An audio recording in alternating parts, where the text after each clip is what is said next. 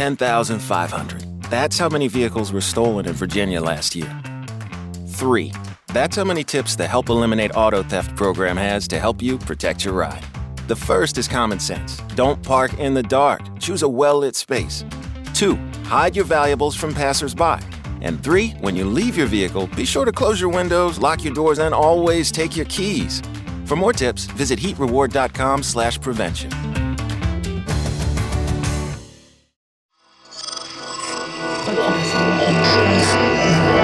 Esse podcast é, é apresentado por b9.com.br.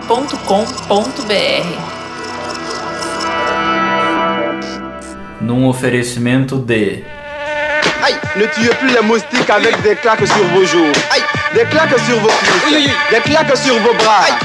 Super Timor est là. Super Timor est encore plus fort avec sa nouvelle formule. Le temps de sentir l'odeur Super Timor, les insectes sont déjà morts. Super Timor avec sa nouvelle formule. Vraiment, vraiment plus fort. Le numéro 1. Começa o Mupoca.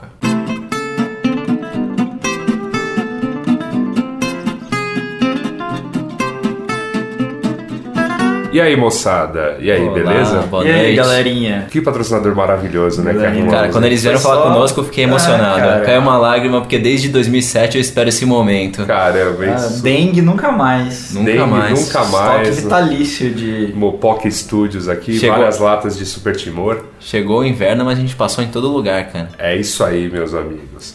Olha, mais um programa, Mopoca número 28, olha só, né? Caminhando aí para o trigésimo. Que Olha só, também não múltiplo de significa 7. nada. É um múltiplo de 7, Múltiplo de 7. um múltiplo de 4, um múltiplo de 2. Múltiplo de muitas coisas. chega, de, chega de filosofias a respeito de números, a gente tem que, né, obviamente, aqui é, dar uma série de recados, mas eu tava aqui me coçando realmente para saber. Ô, Gabriel Prado, o que, que é Pois não. mupoca? Cara, Mupoca, para os hippies, é o nome da Era da Paz Universal posterior à Era de Aquário. Que bonito! Pois Depois é. da era de Aquário, A Era de Aquário acabou? não, Tá acho que ela rolando, nem tá começou, rolando. Pois ou é, vai gente- rolar, tá rolando, já é. Já, é. é. né? A gente ficou esperando. Tive uma, tive uma grande festa autoastral. Tá ali, tá rolando. tá, tá bem. Esperamos muito por ela, né? É isso aí, a era de Aquário, então começando, sabe-se lá Tá lá quando. no Second Life. É, tá junto lá, tá tudo junto. E aí a era de Mupoca, então, depois né, da, da era de Aquário, é isso Muito que acreditam os hippies. Muito legal, muito bacana. O Mupoca, que é membro da família B9 de podcasts, que inclui o Braincast, o Mamilos, o Zing, o Spoilers Talk Show, o Anticast e o irmão mais novo, o podcast do Save Game, sobre games, né? Grande Olha, podcast aí boa. lançado recentemente. É isso aí, tá, tá lá afinado falando do, do, é do Witcher. Witcher 3. Witcher 3 aí que a galera gostou bastante. É, não, Tá não. rolando e gostou bastante até E3, porque no E3 tiveram outras coisas que a galera gostou Ah, bastante. bacana. A galera tá gostando bastante, né? Não, o pessoal, do, o pessoal do B9 tá tudo jogando, assim, tá, tá, tá interessante. Não, mesmo. não, não me tentem. Parem com isso. Não, não vou. Não, já imagina. tenho problemas demais. na Isso aí que você vida. tá falando é capoeira. Depois atrasa o programa. É verdade, é verdade. E um agradecimento especial aos novos patrões da semana, que é o Lucas Abreu, o Henry Chinalha Filho, o Bruno Barros e o Alisson Guerra. Se você quer ajudar o Mopoca, né, fazer como esses patrões, ajudar a gente a manter essa bagacinha aqui viva, né, feliz. E agora, com a grande novidade, participar do clube mais camarotizado e exclusivo da internet, que é a Mupossonaria. Participar das discussões sobre a nova ordem mundial. É, isso não, aí. não, não aquela de 50. Não, a, a- a que vai ser implantada. A que vai ser mais legal. Logo mais, a que vai Gar- ser muito garanta louco. já seu lote. É isso na nova aí. Ordem. Se você quiser ajudar, é só entrar lá em patreon.com/barra mupoca, dar sua contribuição mensal a partir de um dólar lá, né, que é o mínimo que a ferramenta pede. Você pode contribuir aí com a gente, manter o programa. Por exemplo, são nossos patrões quem bancam o nosso SoundCloud, são os nossos patrões quem bancam a cachaçinha, né? Posterior, né? Porque sem cachaça também a gente não, Não consegue não falar solta, tanto. né? É Não- verdade. nem Pois solta é. a voz. Aliás, muito obrigado, E sim, senhores. Muito obrigado mesmo. Se você entrar lá, você vai, você vai ter acesso às nossas ambições. Então, quem sabe, Tem uma Né? cartinha escrita à mão ali. É isso aí. Pois é, ajudem os moços. É. Muito bom. E hoje nós vamos falar, né? Falando sobre. Já que estávamos falando aqui em coisas posteriores, né? Vamos falar sobre o futuro ou o futuro que acabou. Quem é esse tal de futuro? Futuro, o, o fim do futuro é um tema amplo aí. A gente vai ter uma discussão densa aqui, citando de amigos a, a grandes escritores. É, cara. É? Até negócio- o calendário maia, cara. É verdade, cara. Hoje, hoje o negócio promete aqui. Mas antes, né, de irmos para a pauta, a gente tem que sempre ler a notícia da semana.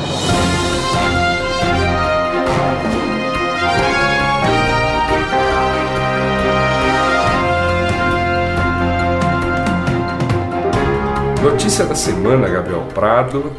Seu quadro, é, você é o dono dessa bagaça. Comande. Bom, começando aí pelo placar do Alicate, Placar né? do Alicate. Essa Alicate tá... baixou um pouco.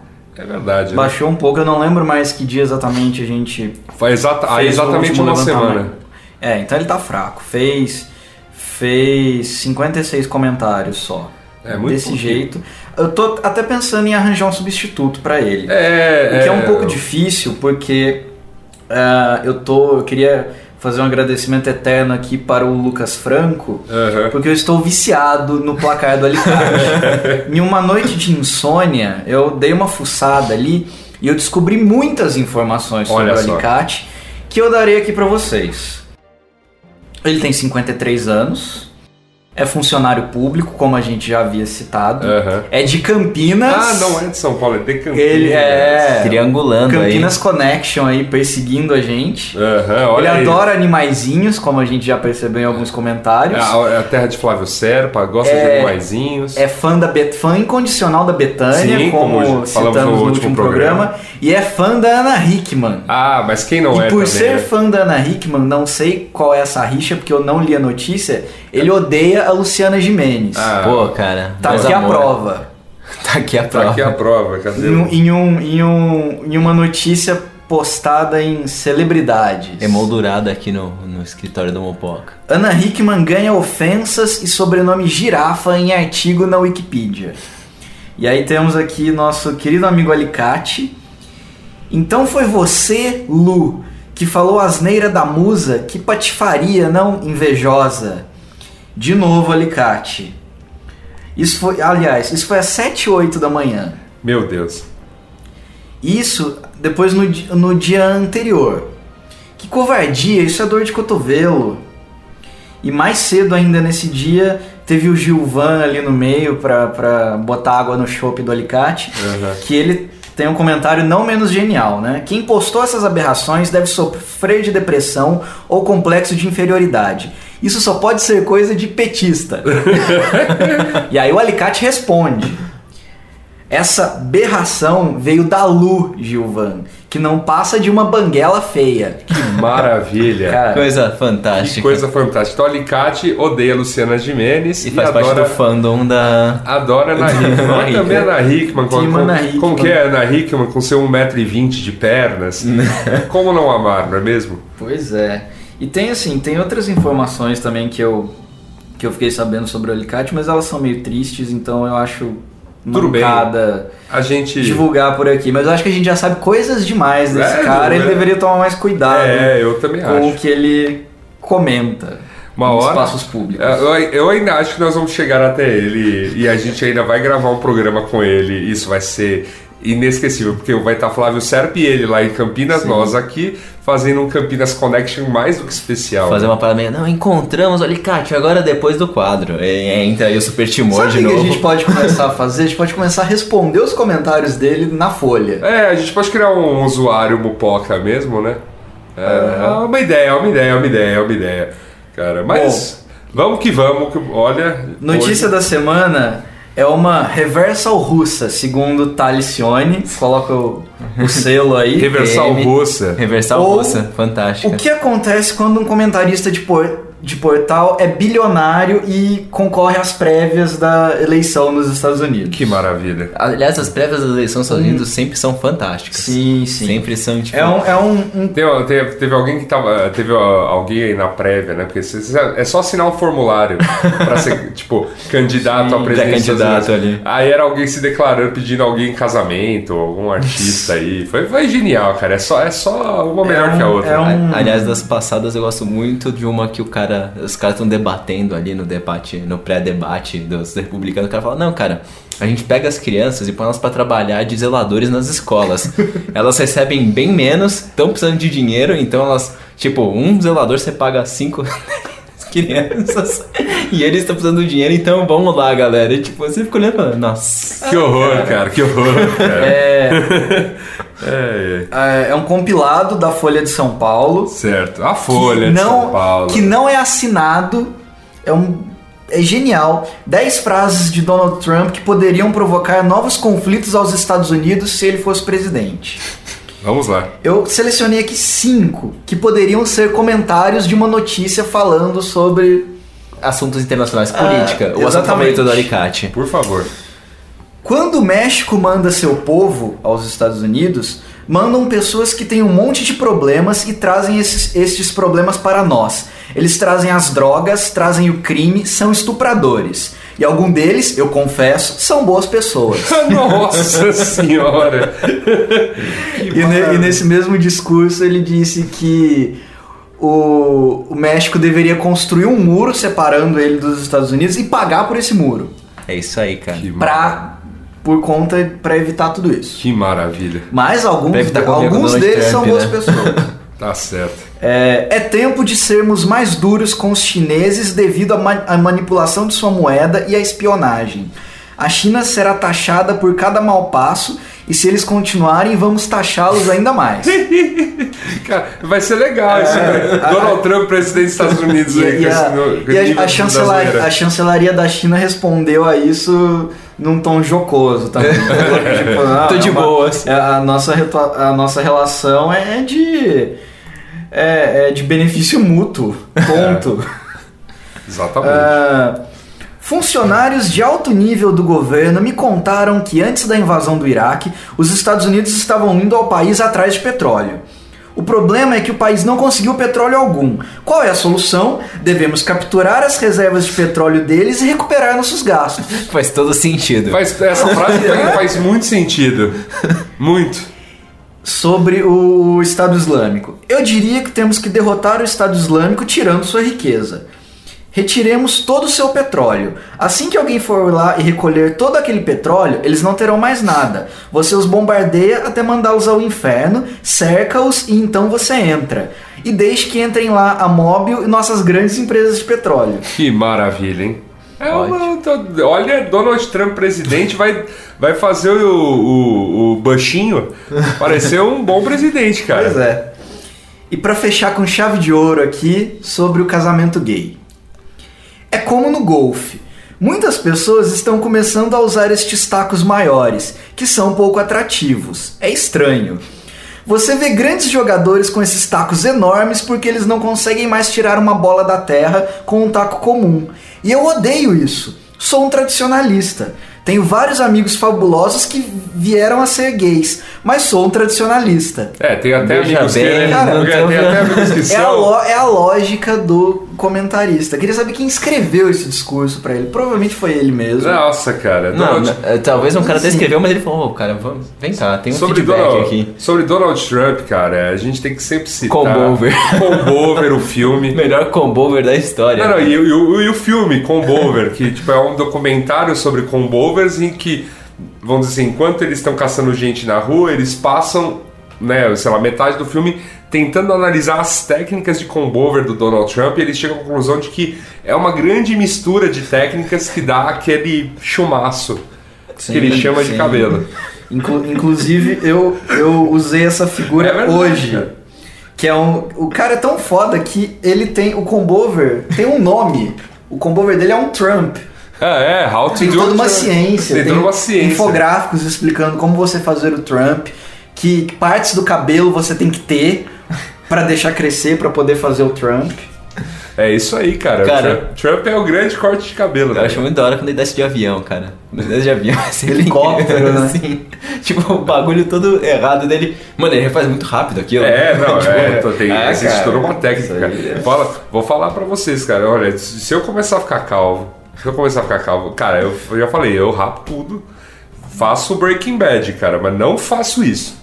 Jamais, velho. É uma questão de orgulho. Patifaria demais, né? É, eu acho que sim, cara. Eu- já faço um combover. Tudo isso aqui que vocês estão vendo é combover. Vamos falar do futuro? É, vamos falar do futuro, né? Já que falamos aqui dos dias que vão ficar calvos, né? Vamos falar de futuro.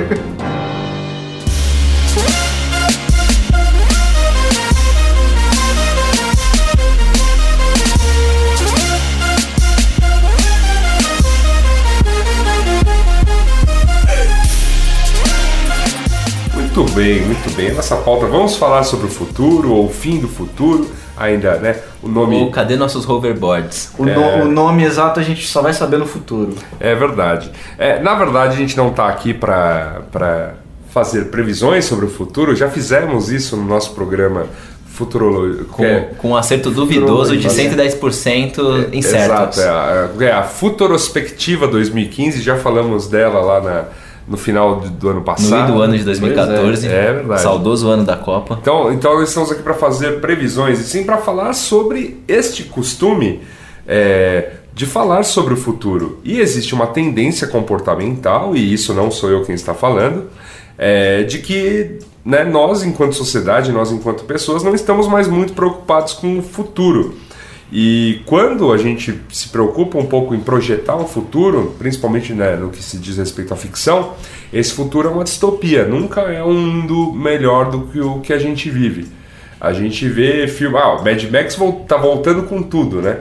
Mas ele já tinha sido uma distopia né, no- lá no- nos anos 80 e tudo mais, mas assim, casa muito com o, o- o momento, né? É, tem filmes, tem, tem, tem ficções não tão distópicas, né? Por exemplo. Futurama e Her. É, você, não, você pode, você Sim, pode sim, encarar, sim. você pode achar triste, o futuro per se não é. Não, não, não. mas, mas novamente. Cara, né? como, como que. ah, qual que você falou? É, Futu- Futurama e Her. Futurama, não. É que, futu, é que Futurama é Como que grande- Futurama não é distópico, cara? Não é, cara. É completamente distópico. Eu acho que a sociedade como ela vai ser, velho. Cara, então a gente chega lá, cara, mas é, é- é distopia. Cara, precisa de muita radiação pra sociedade ficar daquele jeito. Não, ou, Ah, ou- ou- ou se você pensa, sei lá, pode pensar em Blade Runner, você pode pensar em, sei lá, até coisas infanto-juvenis, olha lá, Jogos Vorazes, você pode pensar que outras... Que, o- Tem Snowpiercer, é um, é um filme de futuro, é... Porra. enfim. Tá, qualquer- tem Interstellar. Ah, você pode pensar em... Interestelar Idi- também é. É, Idiocracy, você pode Idi- pensar em... Inteligência artificial. Inteligência artificial. Homem bicentenário. Qualquer um deles, cara. Todos eles são uma espécie de distopia, assim. Tem algum. É, de alguma maneira. é, assim, a, a- claro, a tecnologia evoluiu, o mundo nem tanto. De volta para o futuro. É, É esse ano ou é ano que vem? É esse ano, Que era o futuro. 2015. 2015, né? Nossa, eu nunca lembro. Eu sempre acho que é esse É, ano. cara. Chegamos, chegamos a esse ano. Chegamos? Chegamos, E chegamos. cadê seu, seu Cadê meu hoverboard? Cadê meu É hoverboard, distopia. A gente vive na distopia, cara. Cadê, cadê, o, cadê o Tubarão 17? com, com o holograma chegando em, ah, em nós. Enfim, né?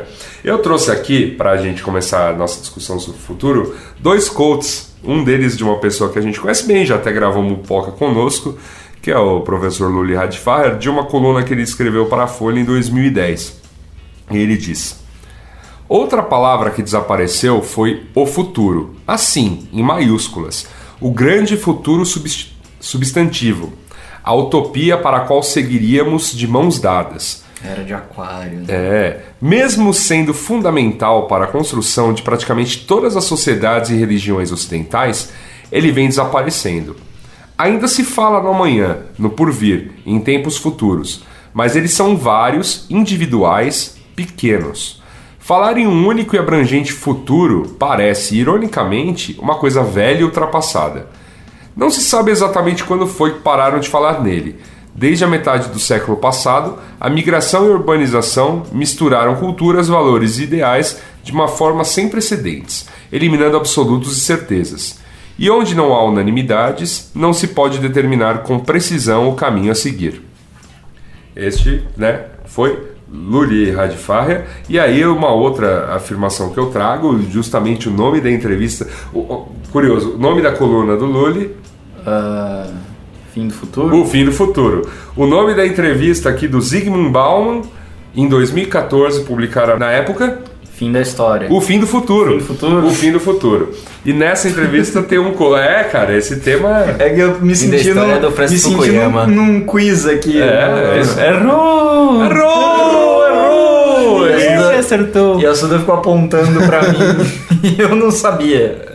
Enfim, aqui sobre o fim do futuro, o Zygmunt Bauman diz: Ainda que a proclamação do fim da história de Francis Fukuyama não faça sentido, a história terminará com a espécie humana e não no momento anterior. Podemos falar legitimamente do fim do futuro. Vivemos o fim do futuro. Durante toda a era moderna, nossos ancestrais agiram e viveram voltados para a direção do futuro. Eles avaliaram a virtude de suas realizações pela crescente, genuína ou suposta, proximidade de uma linha final, o modelo da sociedade que queriam estabelecer. A visão do futuro guiava o presente. Nossos contemporâneos vivem sem esse futuro. Fomos repelidos pelos atalhos do dia de hoje.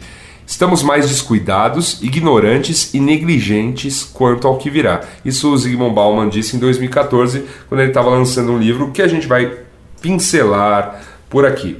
E, assim, se existem estudiosos, aqui eu estou citando dois, mas existem mais pessoas que estão vendo isso, né? Que, que a sociedade está olhando menos para o amanhã, né? E esse amanhã como uma coisa que sociedade vamos querer ser amanhã e está mais preocupada com o seu próprio amanhã, né? Essa coisa de ah, minha aposentadoria, o que, que eu vou ser quando crescer, é, vou morrer sozinho, é, será que a medicina vai ter encontrado cura para o problema que eu vou ter? Será que eu vou descobrir o problema que eu vou ter quando, né? via Quando, quando será que eu vou ter atualizações no Facebook? É isso. Qualquer coisa desse gênero, essas preocupações é, é, menores hoje são, ocupam mais a cabeça das pessoas do que a, a- a efetiva busca por um mundo melhor. E aí eu, eu, f- eu fiz, eu, fa- eu faço uma pergunta, né? Que é, mas quais as causas, razões ou circunstâncias, como diria o professor Girafales, globais e ou nacionais para pensarmos assim?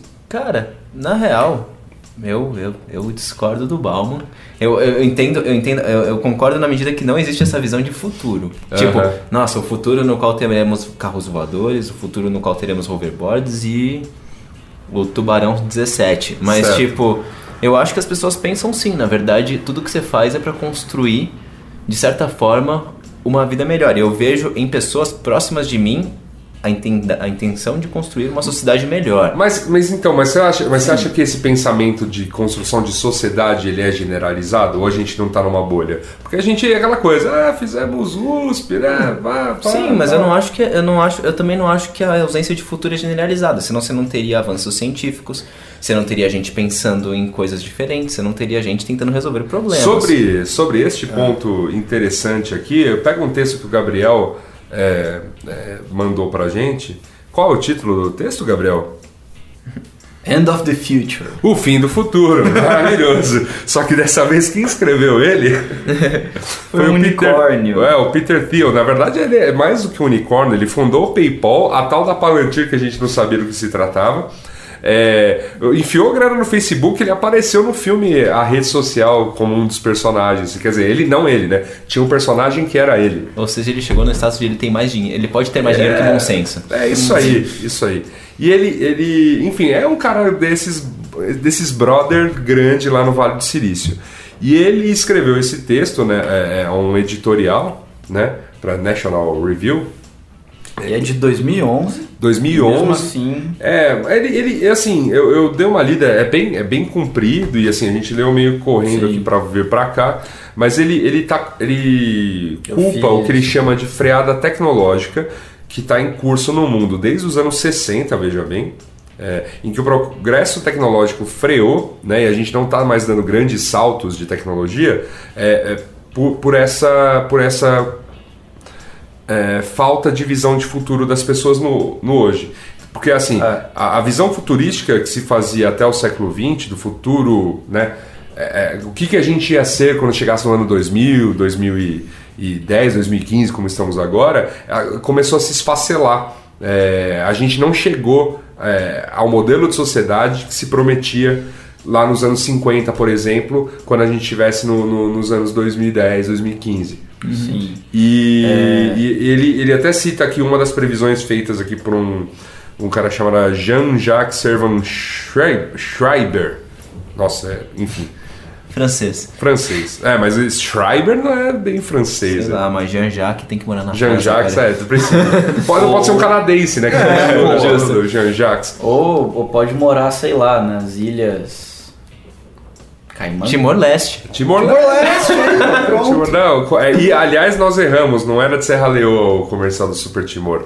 Era de Aliás, Costa do Marfim. Costa do Marfim. Aqui fala francês. Fala francês. Enfim, é, ó, ele, cita, né, ele cita uma previsão feita em 1967 sobre né, este futuro, que seria... Em 30 anos, a América vai ser uma sociedade pós-industrial. É, vai, vai haver apenas 4 dias úteis na semana e 7 horas úteis por dia. O ano vai, é, vai ter né, 39 semanas de trabalho e 13 semanas de férias. 147 dias é, de trabalho por ano e 218 dias livres para a população. Tudo isso dentro é, né, é, no intervalo de uma única geração. Essa previsão foi feita em 1967. Ele diz: "É, a gente não chegou nisso e não chegamos lá. E ele estabelece que a culpa é desse freio tecnológico que vai na contramão do que você, por exemplo, está dizendo. Ah, E eu discordo dele também. é, a tecnologia, a tecnologia continua, continua evoluindo. É, eu acho- eu, eu, eu tenho, então eu tenho cá para mim, minha opinião, assim, a gente não chegou lá nesse futuro bonito que, que se prometia nos anos 50 para nós. É, isso traz consequências, obviamente. Sim, mas a gente, a gente não chegou por uma série de motivos. sim, sim, sim. É, É, essa, para mas- começar, essa noção de, de futuro que a sociedade dos anos 50 tinha era uma visão completamente ocidental e americanizada. Ah, sim. E quando você fala em a sociedade não chegou lá, o pensamento de sociedade era o pensamento da sociedade americana. Não, não existia essa questão de globalização, de aldeia global. com certeza. Eles estavam cagando pro mundo. Com Eles certeza. queriam. Seria completamente possível ah, a sociedade americana atingir esse, esse nirvana de, de divisão entre trabalho e lazer se o resto do mundo ah, trabalhasse para eles. Inclusive é um, é um ponto que, que eles colocam no texto que a tendência era que o gap, da, o gap entre os Estados Unidos e o resto do, do mundo teriam quatro ou cinco nações dessa era pós-industrial. O resto seria empregado deles. Uhum. E tem uma outra questão que eu acredito também que ele coloca no texto.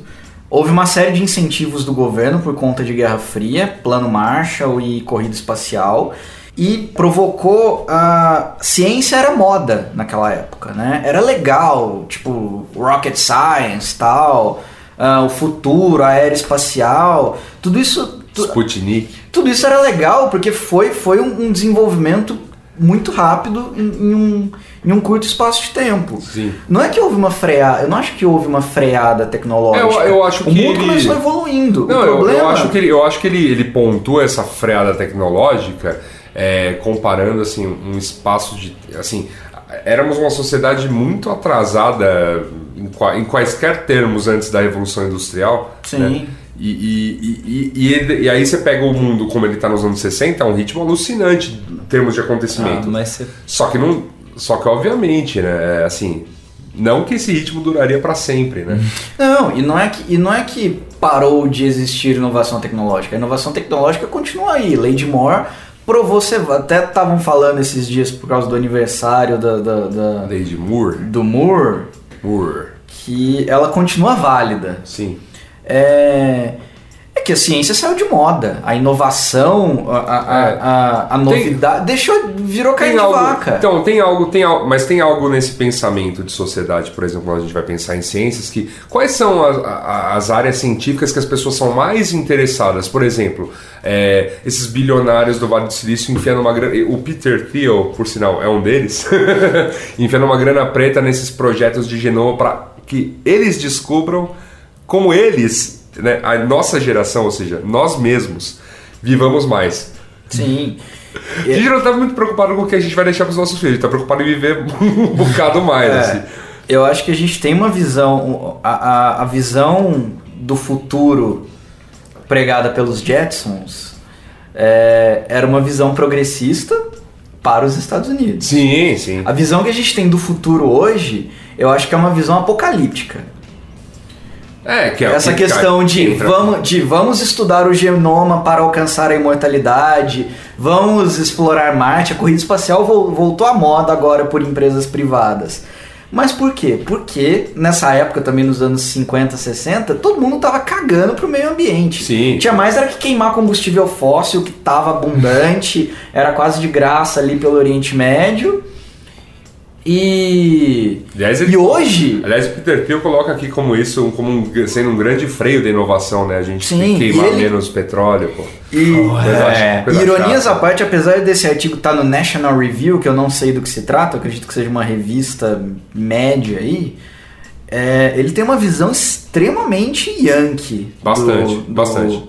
Desse diálogo sobre o futuro. Para ele é a América que tá, esse, como o texto é de 2011, a América que estava fodida em 2011. É, mas aqui a gente tem uma coisa importante, assim, eu acho que assim, de tudo que ele fala, eu acho que ele erra redondamente, assim, nessa questão de por que que tá acontecendo, mas ele fala uma coisa importante, que é... Eu acho que ele acerta nos, no- nos, nos drivers, mas ele erra na, na, na conceituação dele. É, a constituição dele acho que tá errada, mas ele acerta nesse ponto onde, olha, prometer um futuro para uma determinada sociedade que não se que não se concretizou. Óbvio, porque no contexto global ele é insustentável. Perfeito.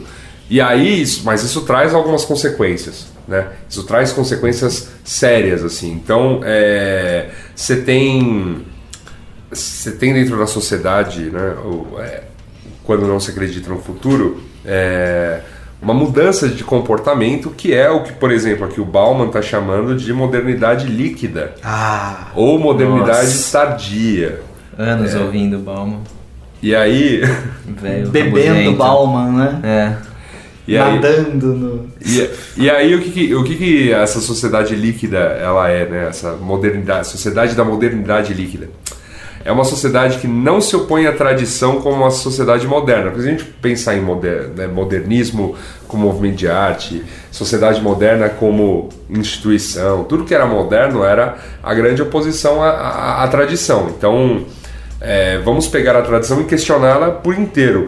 A sociedade moderna, a mo- a modernidade líquida, ela é autorreferente. Ela não. Ela não questiona a história, ela questiona ontem, né? Ela questiona a si mesmo, ou ela se, ela se referencia. É a partir dela que as coisas são boas ou ruins. Então, é, é, é aquela coisa. Ela, ela dá os rótulos, né? Então, nós, enquanto sociedade, rotulamos coisa, nós, enquanto sociedade, tipo, questionamos os rótulos. Mas a gente não busca coisas lá atrás. É, é interessante porque a gente dá pra observar, sei lá, movimento hipster nesse, como um comportamento desses. Sim. É completamente autorreferente, assim, virou, virou pop agora, já não presta. É uma coisa é interessante.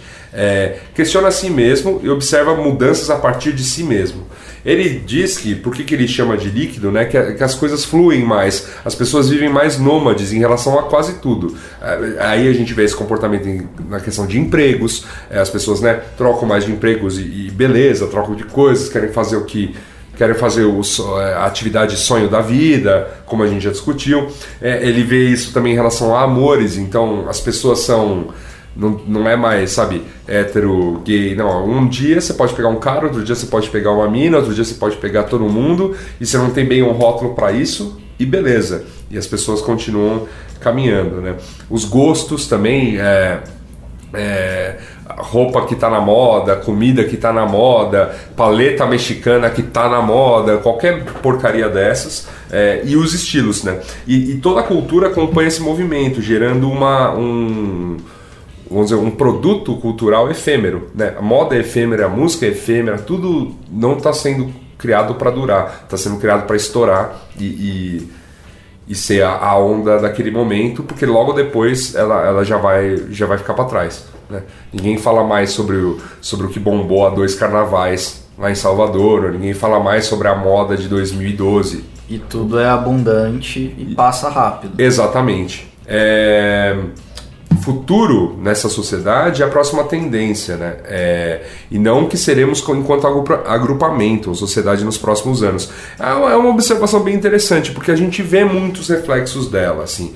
Acontece, ainda que eu sei que existam muitos seres humanos muito preocupados com o amanhã enquanto sociedade, e eles estão trabalhando nas áreas científicas, eles estão produzindo conhecimento, e eles estão, por exemplo, nas escolas, e eles estão gravando podcast aqui, debatendo com com os internautas, qualquer coisa do gênero, é, eu entendo que o modelo de comportamento enquanto sociedade é nós ficamos meio que como exceção, assim, não é a sociedade espera que você consuma o que, o que tem, que você se preocupe com você, que você faça previdência privada, que você coma bem para não ter um infarto amanhã, esse tipo de coisa. Preocupe-se com você, não que, é. que a sociedade vai continuar na, na mesma toada, vamos dizer assim. Eu entendo, mas parando para pensar, isso não tem a ver com todos os períodos. É, o que mudou, na verdade, foi o fluxo de informação, a quantidade de informação e o acesso às coisas.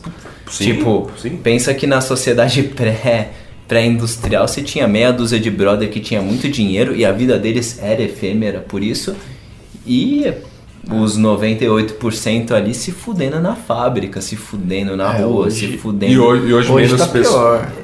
Não, é, ah. isso, esse debate me, me lembra o, o, aquele mupoca que a gente falou de cidadão e consumidor. É, opa. Eu acho que hoje rola, rola esse, essa, essa questão de mais preocupe-se com você mesmo, uhum. porque tem mais gente com poder aquisitivo, mas pra... Não, mas, mas isso é incentivado, né? É aquela coisa do... É, dizer, nós enquanto sociedade vamos te respeitar se você, né, como nós falamos naquele programa, se você estiver consumindo e, e assim, o comporta... quando você fizer algo pensando só em você, a sociedade não vai ver isso de uma maneira ruim, não vai te tratar como egoísta, vai te tratar como cidadão. A gente está isso serve para uma, uma, série de coisas. Depois a gente vai entrar na, na, na, questão do assim exemplos de como isso efetivamente impacta, nos impacta enquanto sociedade paulistana, paulista, brasileira e, e global. É, eu só queria antes de partir para umas perguntinhas que vou deixar no ar, falar daquela história da distopia. Por que, que eu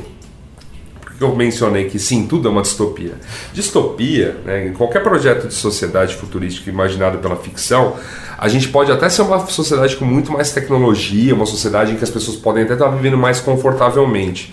Mas é, é, invariavelmente nós somos uma sociedade que não consertou nenhum defeito no, da nossa sociedade atual. Né? É como se tu, todos os defeitos que a gente tem hoje fossem coisas naturais sabe? Aquele papo do, ah, o ser humano é violento, ah, o ser humano é corruptível, ah, o ser humano, sabe? Então, tipo, sendo esse um valor inerente ao ser humano, então as sociedades do futuro vão estar. Tá... Ah, o ser humano é racista, ah, o ser humano é homofóbico, ah, o ser humano é qualquer coisa, e as sociedades do futuro vão estar tá repetindo esse comportamento. Okay. O que. O que, na, o que assim a gente está criando mais problemas. É, o que o, pode ser que sim, mas como pode ser que não. Se eu olho, se eu comparo a sociedade de 1900 e comparo com a do ano 2000, eu sei que eu venci uma série de barreiras. Apesar da ainda as pessoas ainda não terem não estarem na questão do 100% acreditando em algumas coisas que hoje acontecem e não aconteciam em 1900, é, eu tive um século aí para, vamos dizer assim, af, é, afirmar de maneira mais categórica a posição da mulher na sociedade como um par igual, quer dizer, o que ela era em 1900 e o que ela era no ano 2000 são duas, duas figuras na sociedade completamente diferentes. Eu tenho um avanço muito grande nos Queira. debates sobre sobre transgênero. Transgênero, eu tenho, eu, tenho, eu tenho um debate muito grande sobre meio ambiente, né? essa preocupação com com, com como a gente usa as coisas e como isso impacta até a tecnologia que a gente vai passar a desenvolver daqui para frente. Quer dizer, muita coisa no mundo avançou de fato para que e assim e avançou em, até em termos de pensamento das pessoas. Então me sur... É, mas- assim, mas- a gente a gente faz uma a gente acaba fazendo uma distopia porque pô a gente não imagina que a sociedade vai com Mas lá, esses dois exemplos que você deu, eles são eles são para dois pesos e duas medidas. Hum. Porque a questão da mulher, por exemplo, o que, o que era em 1900 e o que virou no- nos anos 2000 foi um grande avanço. bastante Mas um gran- um foi, e, e grandíssimo foi um grande avanço em um curto espaço de tempo. Porque, Sim. você porque a Compara- sociedade não surgiu em 1900, Com ela surgiu em perfeito 10 mil antes de Cristo. exato Agora, a questão ambiental foi um, é um problema moderno. Criamos o É um problema, que a gente criou no século. XIX, século XX, e agora a gente está debatendo porque. E eu acho que a gente está debatendo pouco ainda. ah sim sim Mas pra, a pra gente- você ver a gravidade, o Papa escreveu aquela a, a encíclica do Papa, que é o Mupoca do Papa. É... Eu acabei de perder uma deixa para o Ah, Saiu agora essa semana e, e a primeira que fala é de gente, A fudeu, galera tá fumando demais. fudeu, vamos, vamos, Vou pegar leve hein? vamos jogar o papel no li- na lixeira do papel. que a coisa tá vamos, feia Mas eu também. Vamos usar vela de LED na igreja. mas mas, o negócio mas tá- assim hum, tudo bem que foi Mas essa tudo bem, cria essas distopias. Sim. É, mas ainda assim, novamente, o que eu tô falando é, a gente não tem por que não acreditar que daqui a 100 anos os valores da sociedade também têm uma, uma Mudança. mudança. Sim. E que essa mudança po- possa ser benéfica. Que obviamente eu não consigo projetar com exatidão onde exatamente quais são os valores em que a sociedade vai conseguir né, Se avançar. avançar e quais ela não vai conseguir. É. Mas de Bom, qualquer maneira, de eu, qualquer eu tô me maneira. adiantando aqui, eu vou esperar você fazer a primeira pergunta aqui pra eu dar a minha, pra eu continuar a minha opinião. Perfeito. Só uma, só uma coisa. Eu realmente acho que a questão de consumo e das pessoas estarem se importando mais consigo mesmo é uma questão cultural e de educação. Uhum. Eu acho que à medida que isso ficar chato ou mais familiar, ou embora você tenha a imagem do cidadão consumidor e etc., eu acho que também é uma questão muito de as pessoas se habituarem com isso, absorverem isso. A partir do momento que se habitua, você começa a pensar. Sim, né? sim. Tipo, sim. as pessoas que tiveram acesso à educação superior por uma série de vantagens que tiveram ao longo da vida, ou não, ou gente que conseguiu entrar na faculdade por uma série de incentivos do governo, ou por mérito próprio, tipo, ela já tem outras preocupações, né? E por aí vai indo. Eu realmente acho que é uma questão de reflexão de educação e evolução de sociedade. É, então, mas. É, eu não sou tão amargo quanto o Bauman nesse sentido. Não, mas eu- é. o Bauman ele não é amargo. Você vai ver que no final do programa eu vou surpreender vocês.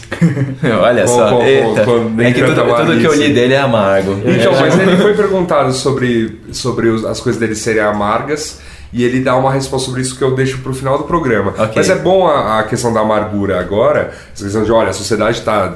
Cuidado, Amar, pra- onde sei, amargura é importante pra você criticar as coisas. Isso, mas, exato, exato. Porque é é a função de crítica dele, ele tá lá no papel dele de criticar. Dito tudo isso que a gente percorreu aqui, de maneira superficial, obviamente, isso é um assunto ultra denso, mas Ah, Daria três mupoca de largura. Nossa, certeza. até mais. A gente pincela. Mas aqui, eh, só que a gente vai, obviamente, nessas perguntas praticamente finais, né, antes das conclusões, a gente vai trazer mais elementos aí de todas essas leituras. Primeira pergunta que vos faço, meus amigos, é o seguinte: estamos mais pessimistas com o futuro? E por quê? Deveríamos? É, acho que eu já respondi isso. Sim. Eu acredito que sim, mas nesse caso eu acho que tem que ter um viés pessimista para alertar. Certo. Se acredita, por exemplo, a gente acredita na cultura da distopia como, olha, a gente precisa ver os erros de 2015 para em 2115 a gente não ser essa sociedade escrota que você está vendo na tela do cinema. Pode ter um, pode ter um papel educativo, mas eu acredito que assim é, possa existir possa existir também uma, uma maneira de mostrar um, um, um futuro fazer melhor fazendo uma crítica a- a- ao passado também. Por que não né? A gente pode a gente pode né, ter várias ter várias eu lembrei de outro glorioso de outra gloriosa distopia. Demolidor. Que filme? Das três conchinhas pra cagar Nossa, puta que pariu. Estalo, estalonão no futuro, Estalonão cara. no futuro, cara. Pegando as três conchinhas. Como é que eu uso esse? Não sabe usar as três conchas. Ó, aquilo é demais, cara. Ah, tem o, tem o filme do Schwarzenegger que virou Colin Farrell. É. É. Ai, caralho. É, Total Recall. Boa. Tem uma, tem uma outra questão aí também, é que por mais que a gente esteja comparando essas visões de futuro contemporâneas, que do, do, do, século, do início do século XX, do meio do século XX, a gente está tendo uma, uma visão enviesada também de olhar para o passado, que quando, quando a gente nasceu, essas visões já, já haviam sido projetadas e a gente olha para elas de uma e enxerga elas de uma maneira bem pueril, né? Tipo, ah, que, que bonitinhos que eles achavam que ia ter tudo isso agora. Mas. Não, mas, mas é, essa é a parte do. De alguma maneira, essas projeções serviram pra gente trabalhar em cima delas, né? Então, assim, Sim. você imagina que tipo, tinha um brother lá na- nos anos 1900 desenvolvendo o que, que viria a ser a televisão, tinha gente desenvolvendo o que viria a ser o computador, tinha gente desenvolvendo o que viria a ser o. Né, o não, o telefone já existia e tudo mais. Máquina assim. fotográfica. Mas máquina fotográfica, to- todos os equipamentos que, Sim. que depois, tipo, vruf, viraram teu celular, tá ligado? Sim, mas é que era, era um. Mas não necessariamente Era época- aquela- era não, é aquela, época- não é aquela máquina que você vai ter que puxar um trilhão de alavancas pra falar com uma pessoa lá no- Porque a gente resolveu essa parte bem. Sim, mas era uma época pós-guerra, era uma época positiva, agora eu não sei. Não sei qual era a visão do futuro na Idade Média, por exemplo. A imagem é que ia acabar Então, tudo. eu É. fiz, eu fiz uma. Eu, eu experimentei fazer uma pesquisa que é muito interessante. Obviamente, a literatura da Idade Média não nos permite grandes coisas. Na verdade, né, o que se falava muito sobre a Idade Média era um.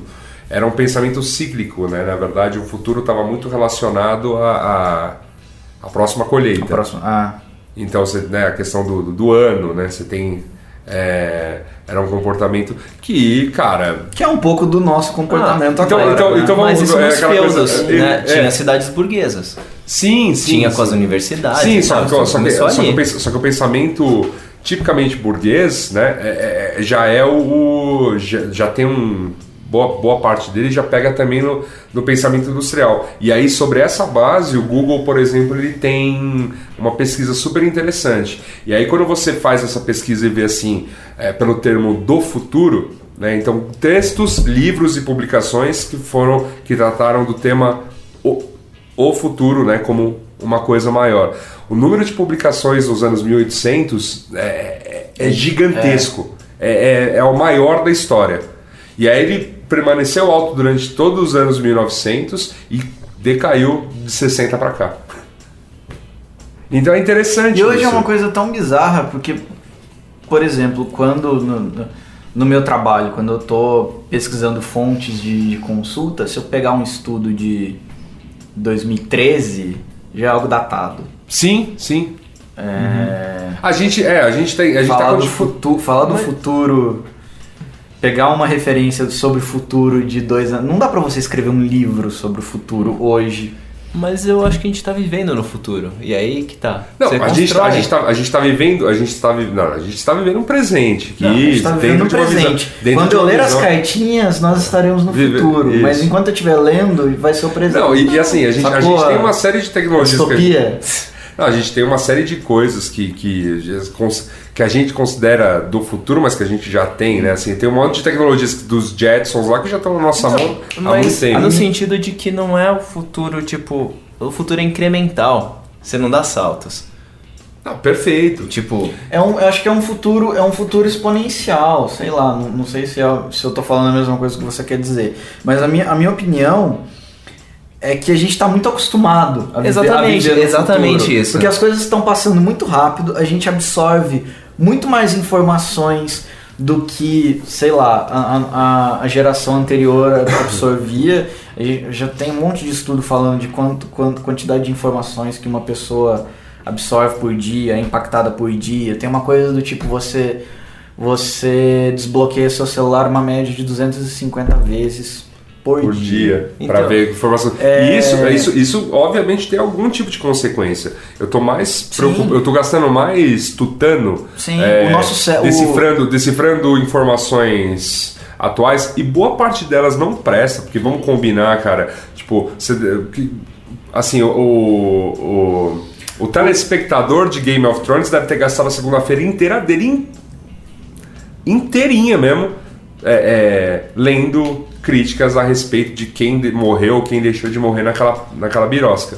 Quer dizer, não é uma informação útil, é uma, é uma informação. Não sei, é mas mais quando foi ruído aí. diferente disso? Tipo, Então, eu Cara- caio na minha segunda pergunta. Eu vou cair na minha segunda pergunta aqui, que é a seguinte, ó. A gente é, estamos fazendo projeções futurísticas como sociedade ou estamos de fato mais preocupados com o nosso futuro individual, aquela coisa de envelhecer bem, ter dinheiro na aposentadoria, etc. Eu acho que, o- assim, é uma, uma opinião. É, é, o que tem o que está acontecendo é como a gente está com menos tempo para contemplação, para E- Exatamente. como diria, como diria o Tite, ele parou e contemplou o trabalho dele quando o Corinthians estava enfiando um saco no Danúbio e esqueceu que a Libertadores não acabava ali, né? Enfim. Mas a gente tá, a gente tá sem momentos de contemplação, de real filosofia, de, de, de parar para pensar nas coisas, porque a gente está absorvendo coisa, porque as coisas estão acontecendo, porque a gente tem que se preocupar com o nosso amanhã individual, né? Aquela coisa de, não, preciso estar sempre bem informado, preciso saber a nova tecnologia, preciso saber o novo lugar, porque eu preciso estar, né, é, conectado com essa coisa, porque afinal eu ganho dinheiro com isso, blá, blá, blá, blá, blá, blá, e eu não tô vendo o que vem a seguir. mas quem preocupado com o próprio sustento em algum momento da história conseguiu fazer isso? É Tipo, verdade, é verdade, é verdade. verdade. Mas, mas tá faltando então alguém no papel disso. Se eram as elites que bancavam, por exemplo, os artistas, né? É, como os mecenas lá no Renascimento. É. Ou foi a elite que bancou, o- que bancou as universidades e a filosofia É. no, início do- da, no início da Revolução Industrial. E voltando, Alguém tem que fazer esse papel Mas você não tem as universidades É, voltando aí? ao, Não te- tem, ao- mas- ao mas texto tá faltando contemplação, né? Do Peter Chell, é, ele fala que a- um- a- ele defende que um dos motivos dessa freada tecnológica que discordamos foi porque o governo parou de financiar a ciência. É, E aí você tem cientistas mais, enfim, preocupados com a pesquisa que vai dar grana, não a pesquisa que vai. Mas você não tem uma missão pra Marte, por exemplo? Tem, só que a missão para Marte tem. Só que é que tá. O, a grana que se coloca na missão para Marte, eu, eu duvido que ela seja maior do que a grana que se coloca no, no cosmético que vai vender daqui a 10 anos. Ah, claro que não. É, então, é, esse é o ponto. É uma, é uma questão de. Há uma questão forte de mercado mesmo, assim. E é mercado pensando logo mais, não pensando daqui a 100 Sim, anos. e tem uma coisa também. Você sabe quantas empresas estão investindo nessa corrida espacial para Marte, por exemplo? Faço a menor ideia. Eu também não. É, eu conheço a NASA, né? tipo, correndo Entendeu? e tal. Tipo, o cara nos anos 50, o cara lia o jornal e acabou. Ele tinha aquela, ele tinha aquela informação, ele não lia o jornal inteiro. E ele tinha aquela informação para ruminar até chegar ao jornal do outro dia. Ele lia umas seleções do Reader Digest lá e tinha que esperar um mês para chegar à próxima. Hoje a gente tá lendo que o Nicolas Cage fez três filmes em 2014, acabou de lançar mais dois. A gente tá lendo que o Elon Musk tá fazendo o Hyperloop, tá lendo Mas- que a parada do Game of Thrones acompanha três séries ao mesmo tempo, vai no cinema, tem que encarar uma jornada de trabalho de 9, 10 horas, tem toda a vida familiar, tem toda a vida social. Ah, mas. Tipo, espero que alguém esteja zelando pelo futuro da humanidade. porque o- Porque não- é porque não estamos, Cara, né? O... Não, ah, você pega com a literatura beat, o anos 50. É, toda aquela história das pessoas na sala de jantar olhando a TV. Sim. sim. Ou a galera, tipo, na sala olhando, olhando um rádio tocando música. Exato, só que assim, eu- vamos dizer assim, mas de alguma maneira, mesmo essa galera na sala de jantar olhando a TV, sei lá, o, o- é, vamos dizer, a teoria que se tinha, o livro que se lia, o ó, você quer trabalhar com ciência, então vai ser mais ou menos por aqui, tinha algum, alguma, algum ponto de olhar no, nesse futuro que a gente hoje nem discute mais. E eu fui falar a parada do, do Chell, aí eu esqueci porque que eu tava voltando naquilo, dei um improviso aqui pra não ficar feio, e agora eu lembrei, então eu vou falar. Então, enquanto nessa época nos Estados Unidos o governo estava patrocinando corrida espacial, bomba atômica e o diabo, vamos fazer um paralelo com o Brasil. Qual que era a visão de futuro do Brasil? Cri, cri. Cara, a cri. história brasileira é muito mal documentada. Se- Não, era, era. A gente era um país essencialmente rural, tava construindo uma capital no meio do nada para levar o progresso. Tinha uma ideia de que o progresso tava nas estradas, o que era uma visão americana dos anos 20, 30. Depois a gente entrou numa década de instabilidade política, teve a ditadura militar e passou-se a se pensar no que? Em um- uma parte da sociedade pensando em manutenção do status quo e outra metade pensando em liberdade, em democracia. A gente tinha problemas, a, gente tinha questões de futuro mais próximas do dia a dia das pessoas para resolver do que ficar admirando ficção científica. Pode ser. Mas mesmo, mas, mas ó, ó, eu, eu, eu vou pular umas perguntas aqui, porque a maior parte a gente passou, por exemplo, a minha próxima pergunta era esse lance de por que a gente não pode acreditar num futuro menos distópico, mesmo com as falhas que a gente tem hoje na sociedade, que foi aquele ponto que eu falei do século XX, né? Essa comparação, né? É, a gente já pincelou. E o- a quarta pergunta eu deixo por último para a gente chegar nessa coisa de se supondo que assim exista mesmo esse comportamento, as pessoas hoje não se preocupem com o futuro. Isso não tem sérios impactos na nossa sociedade? E isso eu acho que sim. Sim. Com- mas assim, com certeza absoluta, nem, não existe projeto político que se sustente se ele não der resposta em quatro anos. E a gente sabe que tem uma série de progressos econômicos que serão vistos daqui 20, 30, 50. Por exemplo, se você efetivamente mexer, me- mexer com vontade na sua, na sua estrutura educacional, você vai colher esses frutos não na, na próxima gestão. Mas não é uma questão, por exemplo, local? Tipo, a Coreia do Sul fez isso. Fez. Só É. que- então, só que, só, que, só que esse é o ponto. É, fez no momento em que, em, em que existia, existia uma condição histórica favorável àquilo. Quando Cu- Cuba também fez, mas qual foi a condição histórica? Quer dizer, não foi dentro do processo democrático que a gente está inserido, né? Hoje foi dentro de a, a Coreia saindo de uma guerra, Cuba saindo do, do, do- do- da, da, da revolução ou pros pros mais revoltados com a questão vermelha do golpe do, do- dos Castro na, na- no, no governo vigente. Então você teve um momento de ruptura da, da, da, da ordem em que foi possível você estabelecer de maneira até ditatorial no caso de Cuba ou de maneira é, planejada no caso da Coreia um, um determinado é, item para investimento e deu certo mas poderia como poderia ter dado errado porque foi um tiro no Mas eu, escuro não, mas eu não posso dizer que é a imposição de poucos, então? E a Sim. massa tá pensando em nada? Será? Mas, mas aqui tá, cara. Mas eh, a gente, a gente tá, inclusive, sem projeto, porque não, é, mesmo no. Assim, ainda que dentro dos partidos eu tenho certeza que tem gente discutindo qual é o Brasil de 2050, né, dentro de PT, de PSDB, eu, eu quero acreditar nisso, tá?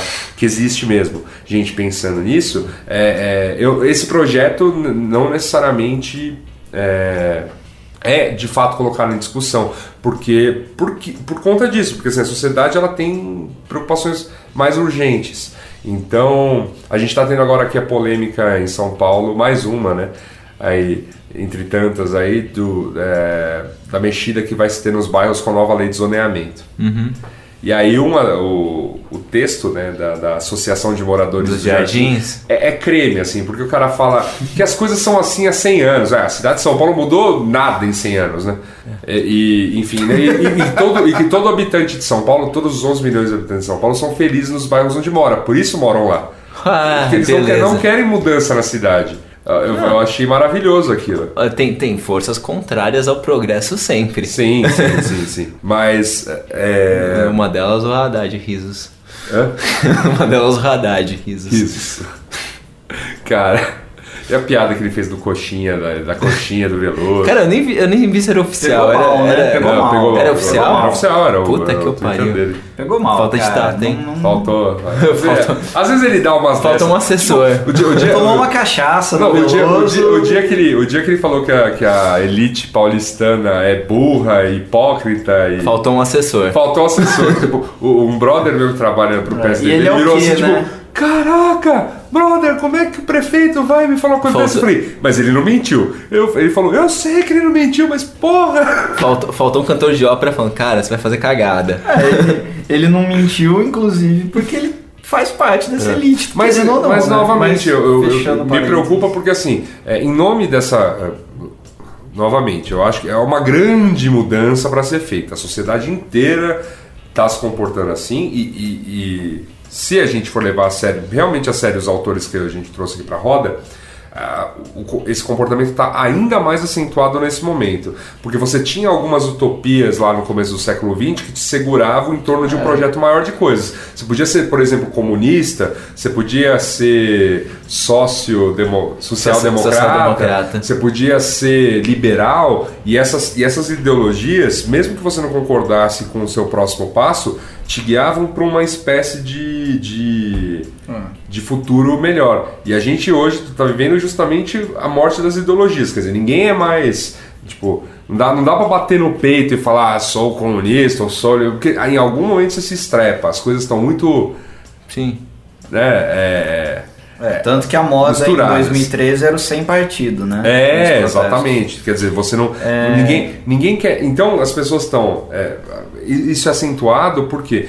Você pode até considerar que é uma, é uma, é uma virtude ou um defeito humano ser imediatista, mas é, é, pode ser que a gente esteja vivendo realmente um momento pior e com sérios reflexos na. na- na- Não. Cara, e tem- ma- mas tem um ponto também que, que a gente, como é que o, o Thales até questionou ali no meio e, e a gente acabou passando meio batido. Uhum. É que assim, duvido que, que em outros tempos a sociedade inteira pensava sobre Ah, não, não, não, não. Isso é, é coisa de, de poucos, de, de cientistas, de é- políticos. o é problema é, que, o- problema é que a agenda de imaginar o futuro saiu da pauta. Sim.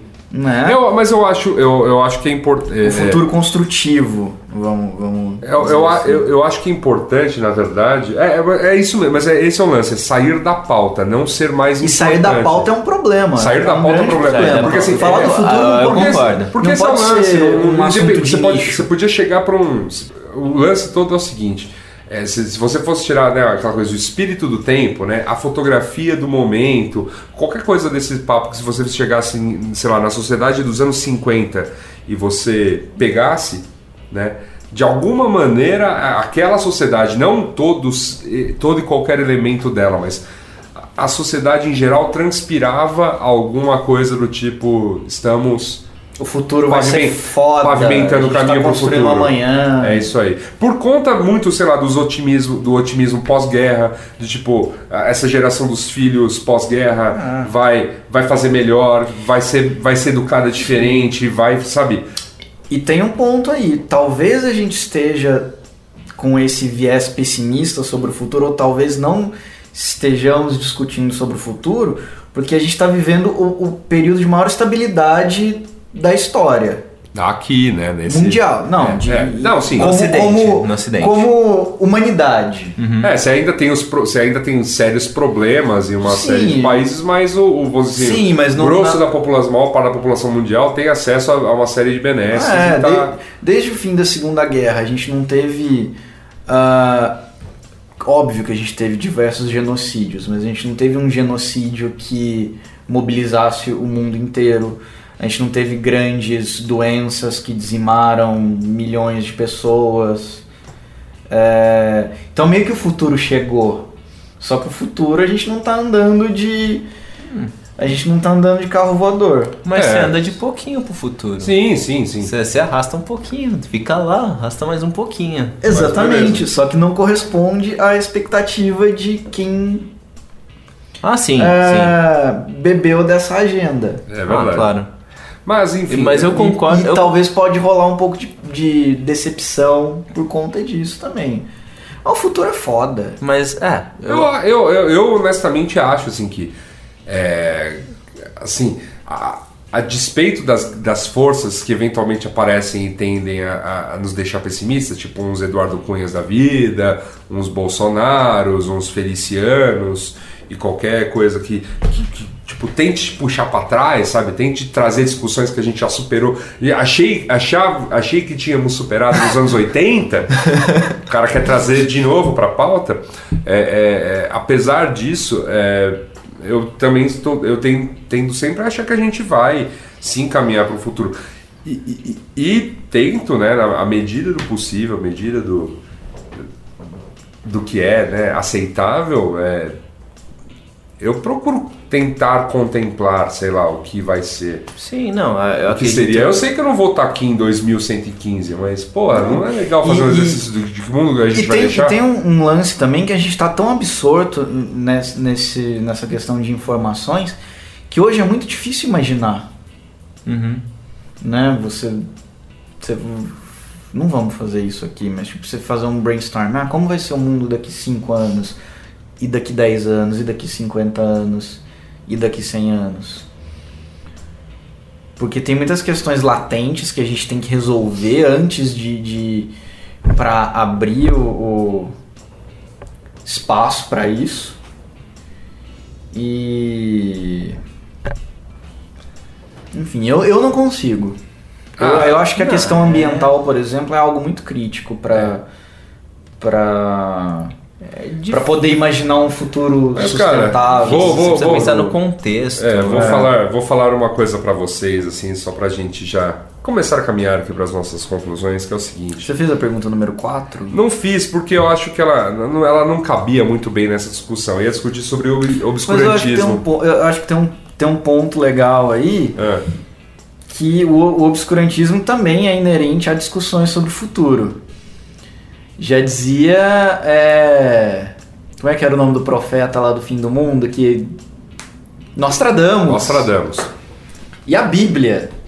Então, mas aqui o meu. O mundo, ponto... é uma, o mundo é uma merda, Jesus vai voltar e vai salvar. Então, mas aqui o meu lance de obscurantismo só... é o seguinte: é, a gente vai se referir a futuros, tipo, a gente, seres humanos, nós enquanto. Né, a gente tende a acreditar mais no sei lá, a, mídia, a própria mídia dá mais espaço para mães de Ná, é, Jefferson, aquele cara que falou que o avião que ia o avião cair. Da TAM ia cair na Paulista. É, qualquer um desses futurólogos, nego que joga búzios, meteoro vai atingir a meteoro Terra, que vem aí na Terra, calendário 2015, maia, blá blá blá, todas essas porcarias, do que efetivamente o que a, o que a ciência já construiu de conhecimento. Fala, brother. Sim. Nem. Não. Por exemplo, vacinas são importantes. E aí tem. É, não... não, não, não é. E aí e, ela nem sabe o impacto que isso está dando, né? Voltou a ter caso de na varíola nos Estados Unidos, uma coisa assim. É, teve um outro na, na Espanha também que estava dizimado já e voltou. Ó, oh, que beleza. Não, é, é, é fantástico. É, é fantástico, é cara. É outra coisa. Fantástico. Assim, é, é, eu acho isso incrível. Assim, é, novamente, não, é, não significa que todo mundo é assim, mas é um retrato da sociedade. Nós estamos é. mais ligados ao obscurantismo para traçar nossos, nossa trilha para o futuro é. né, do que para pautando em coisas. A gente tem certas crenças que certos valores são mais fortes né, do que outros, mesmo para pautar nossa vida pessoal. Sim. Aquela coisa do e aí, compra um imóvel ou, ou ou pra Europa. Ou pra Europa. Pô, qualquer Fazer economista um falando, vai pra Europa, cara. Ah, não Iolo. Iolo. Iolo. yeah, é, só que o Vida Louca americana. Que, é isso aí. A humanidade faz um grande drift pro futuro. Você faz curvas mais rápido mas às vezes você roda. É, meu amigo. E bom. Coloca enfim. isso, por favor, no, na timeline. Com a cara do Gabriel, igual eu fiz do hambúrguer. Idêntico, cara. Eu vou fazer uma. Essa vai rolar, essa vai, essa vai virar imagem sim, Gabriel. Vou pegar essa frase do Drift, vou já avisar o Jefferson Rossi para destacar para mim a frase. Cara. E vai esse, é, esse é o nosso, esse é nosso tipo mundo gira vacilão roda. Cara. Legal, cara. Que Acabou, legal. né? Dá stop aí. Legal. é o seguinte, é, concluindo, é, a sociedade pode encontrar saídas para, sei lá, ser, vou, ser mais contemplativa, pensar um pouco mais nesse futuro, é, encarar as ações de hoje como, como não apenas é, não apenas coisas que estão mexendo com você pessoalmente, mas com todo com toda a sociedade. Aí Frase do Bauman, olha que beleza. Sou tudo menos desesperançoso. Confio que os jovens possam perseguir e consertar o estrago que os mais velhos fizeram.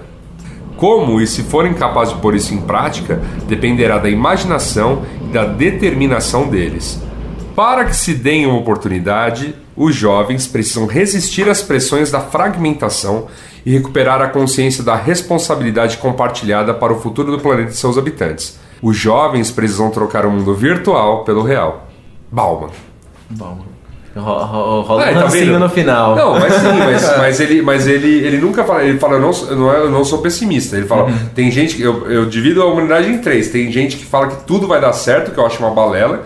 Tem gente que fala que tudo vai dar errado, que também é uma balela. E tem gente que tem esperança que as coisas deem certo. Esse sou eu. E tem, Sim. e tem gente que tá fazendo. É. Ah, tem gente que tenta Né? construir, Tem gente que tá que todo construindo. mundo É isso. tenta. É. Eu acho que, eu, assim, eu, tento, eu sempre tento olhar para o melhor dos prismas, né? Então, assim, nossa sociedade atual, em- em- em quantidade, é a sociedade que mais produz conhecimento, a sociedade que mais produz ciência, a sociedade que mais é, é, tá olhando para uma série de, de coisas ao mesmo tempo do que qualquer outra sociedade que já existiu no planeta. O quanto ela avança, obviamente, é uma- não é uma questão justa de ser comparada. Tipo, você, sei lá, você tinha, você tinha o Império Bizantino que tinha um conhecimento limitado do mundo e o quanto eles, enquanto Império Bizantino, viraram né, a astronomia, por exemplo, de cabeça para baixo, e aí a matemática e uma série de outras ciências é, é grande, é gigantesco quanto o Ocidente estava na Idade Média.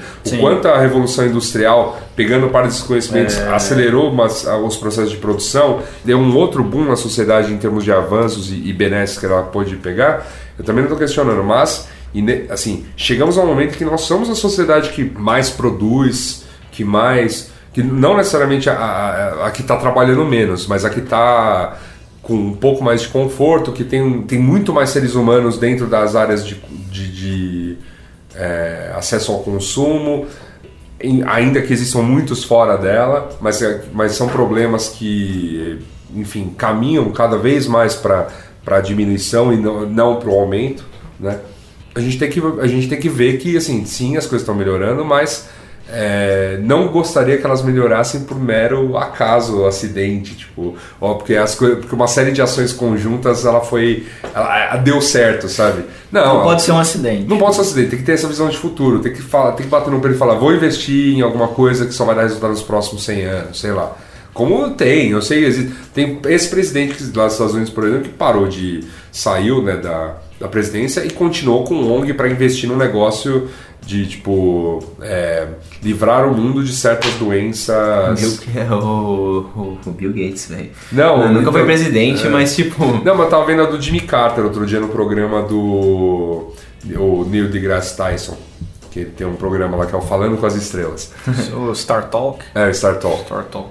E aí tava entrevistando o Jimmy Que Carter, que, é, que foi o presidente dos Estados Unidos, falando que ele tem um projeto que é na África, que eles mapeiam umas doenças bizarras que ainda existem pra, tipo, como erradicá-las. É, como erradicá-las. Porque fala, ó, ninguém tem que estar passando por, um- por esse tipo de doença hoje. E ele fala que assim, ó, não existe.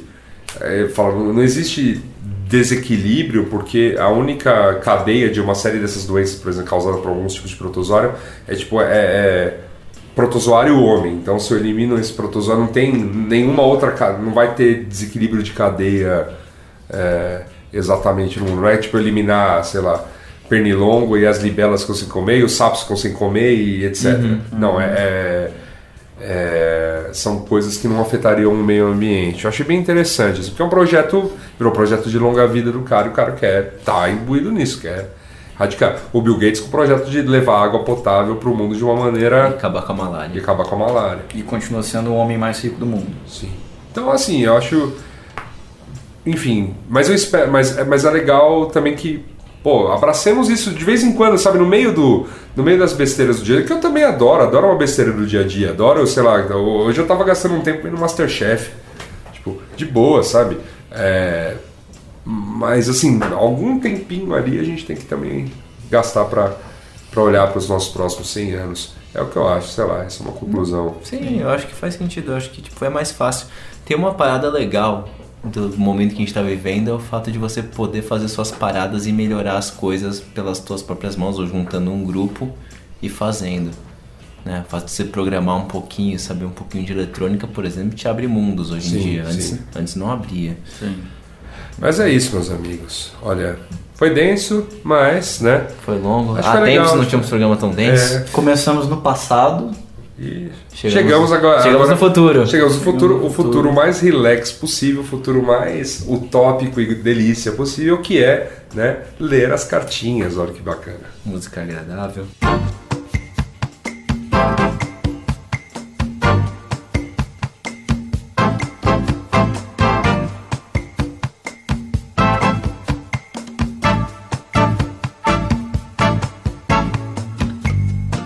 Ler as cartinhas. Ler as cartinhas, Gabriel Prado, sua função primeira no Tivemos- programa. Tivemos poucas cartinhas porque gravamos Logo demasiado rápido. É verdade. Saiu o programa, a gente já tá aqui gravando outro, né? Compromisso com o ouvinte. Mas estamos aqui com algumas parti- cartinhas. Ah, Cícero de Oliveira, graduando em farmácia pela Universidade Federal do Rio de Janeiro, escreve: Boa tarde, Mupokers.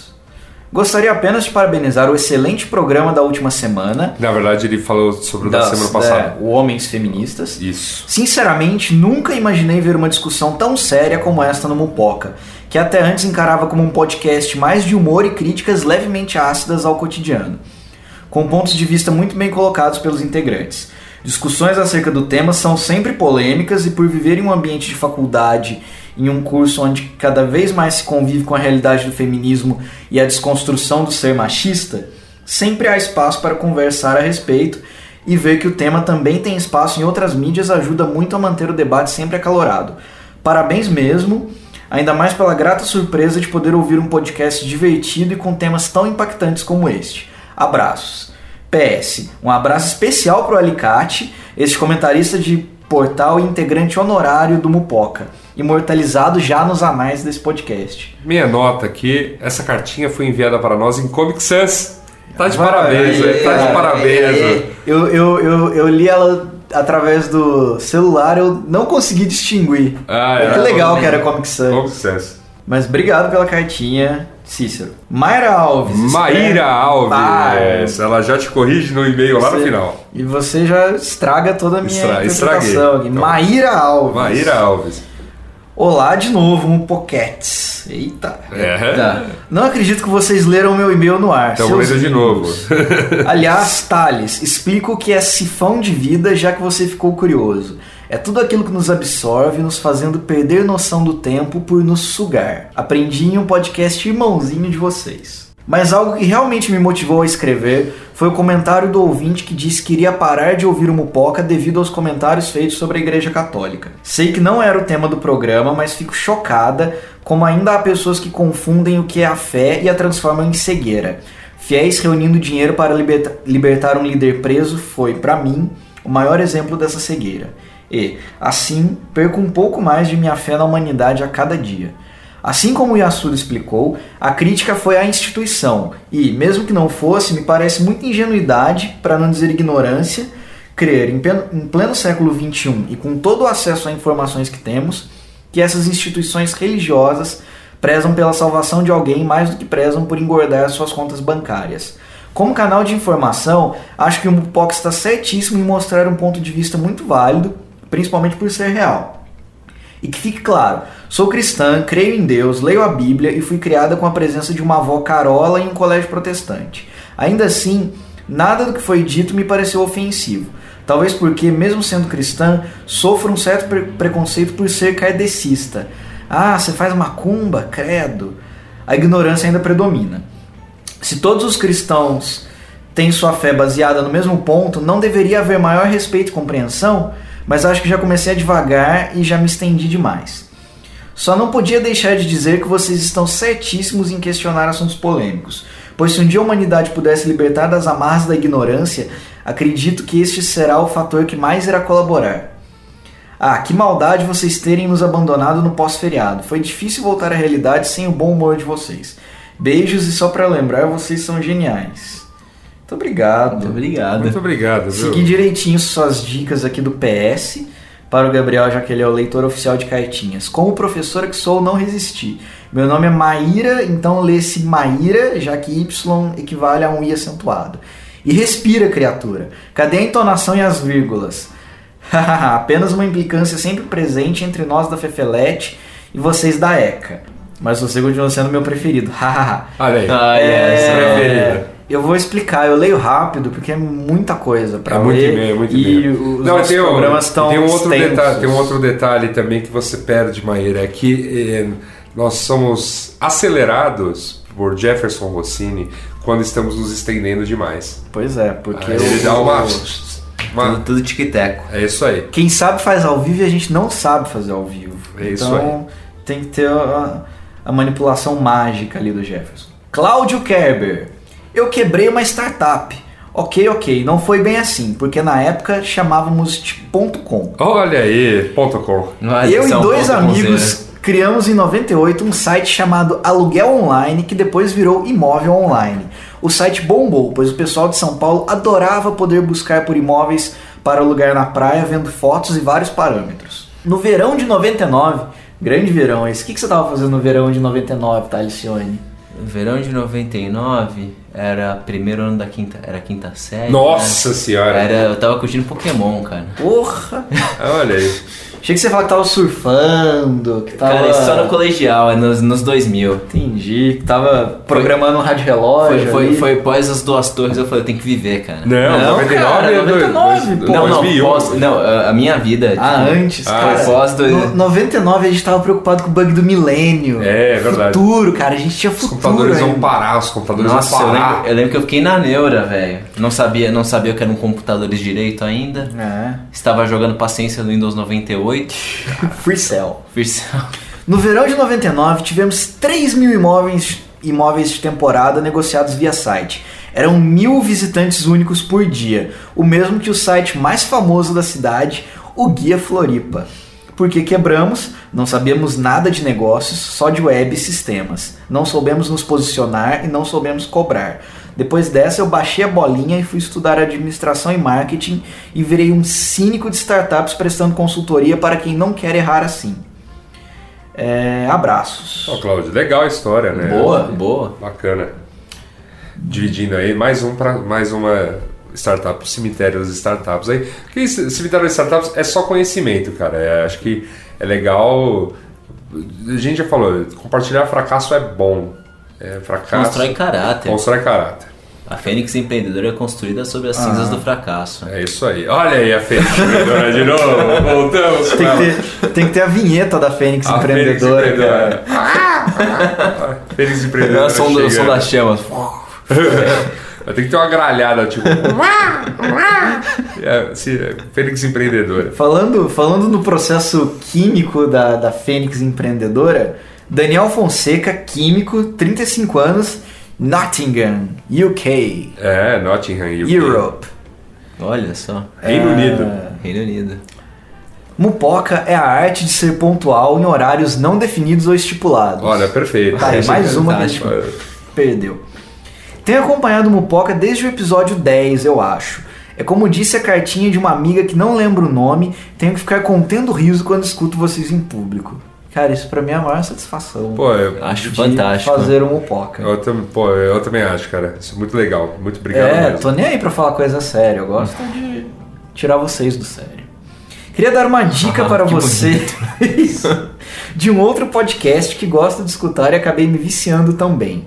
Não sei se vocês já escutaram a Academia Brasileira de Tretas. É um podcast muito ácido, mas extremamente Ó, engraçado. tem um nome excelente. Meu né? é Vocês já- fantástico. escutaram? Eu não escutei Eu não Vou- escutei vou ainda, procurar. mas pô, vamos procurar sim. Em breve quero começar a ser patrão de vocês, mas por enquanto o máximo que posso fazer é recomendar o Mupoca para meus amigos e tomar uma Guinness em homenagem. Um abraço a todos. Pô, muito Homenagem obrigado. muito bem feita. Vamos aí, Pois né, é, brindar cara. com uma Guinness aqui. E você, caro ouvinte, que tá aí, quieto nesse final de programa, aí quer mandar sua crítica, sua sugestão, brinde assessoria, proposta de comprar essa bagaça, é, cartinha de amor, é, processo judicial, quer, quer, quer vender seu Fusca 69, o endereço para você fazer é enviar sua mensagem aqui para cartinha.mupoca.com b9.com.br ou deixar lá um comentário no sistema de comentários do B9, onde este podcast é publicado. Meus amigos, muito bom estar aqui com vocês novamente, né? Conseguimos manter aí uma coisa pontual, né? Programa toda semana. A gente tem um contador aqui há tantas semanas sem sem falhar. Sem, sem Há falhar. a, gente sem nunca passou, a gente nunca passou da primeira dezena. É, mas vamos lá, Mas vamos, vamos lá, a Vamos gente com chega. fé, vamos com fé. E é isso. a gente olha né? pro Mamilos e fala, a gente chega. A gente chega lá. E é isso, meus amigos. Tchau. Boa noite. Tchau, tchau. Este podcast foi editado por EditaCast. Acesse editacast.com.br.